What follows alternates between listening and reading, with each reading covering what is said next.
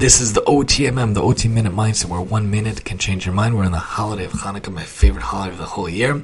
talked about the holiday itself, but I want to remind people that you don't have to give the presents, you don't have to give a toy, you don't actually have to give them things that they're just going to break or lose interest in the next day. My solution in, in the past few years was to actually do crafts and arts and crafts for the different nights. So one night I gave them like a scratch off thing, one night I gave them like a five and one, you know, spot the difference or whatnot, and, you know, painting and decorating and felt things are really cool. And tonight, I found this adorable, so cute, this like six inch dreidel that they painted. It came with a painting kit. I didn't realize how heavy and how humongous it would be, but this is beautiful. I love it. And that was their present for tonight. Yes, I did get them a real present also of inline skates, but I'm not letting the boys open it until the girlies ones come also.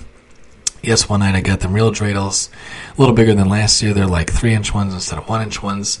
And I also got them spinning tops too, but you know, crafts and arts and crafts are really great. If you're coming to your own holiday, and I think Hanukkah is the best holiday of the whole year, it's eight times as long as any other holiday that I know about.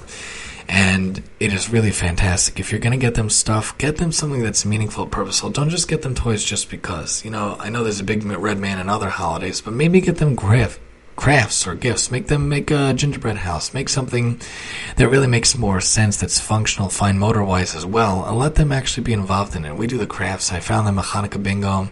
Yes, I found them a Hanukkah tic tac toe, and I found them a Monopoly game also, but you know, things could be actually functional and useful and better for them in the long run. And that's the OTMM for today.